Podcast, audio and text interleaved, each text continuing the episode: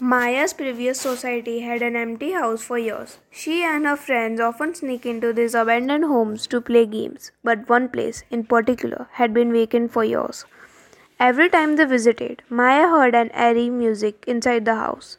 It sounded like a violin, but there was no one playing it. Maya told her friends about it, but they were scared and refused to go inside. Eventually, she decided to go and investigate on her own. She entered the house and was met with a strange silence.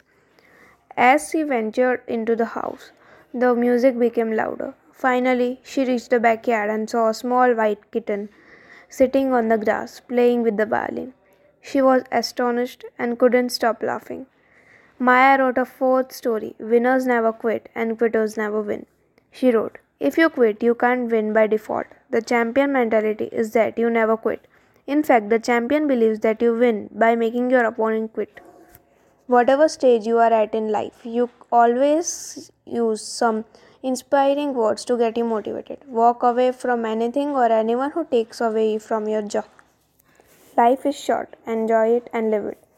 If you cannot do great things, do small things in a great way.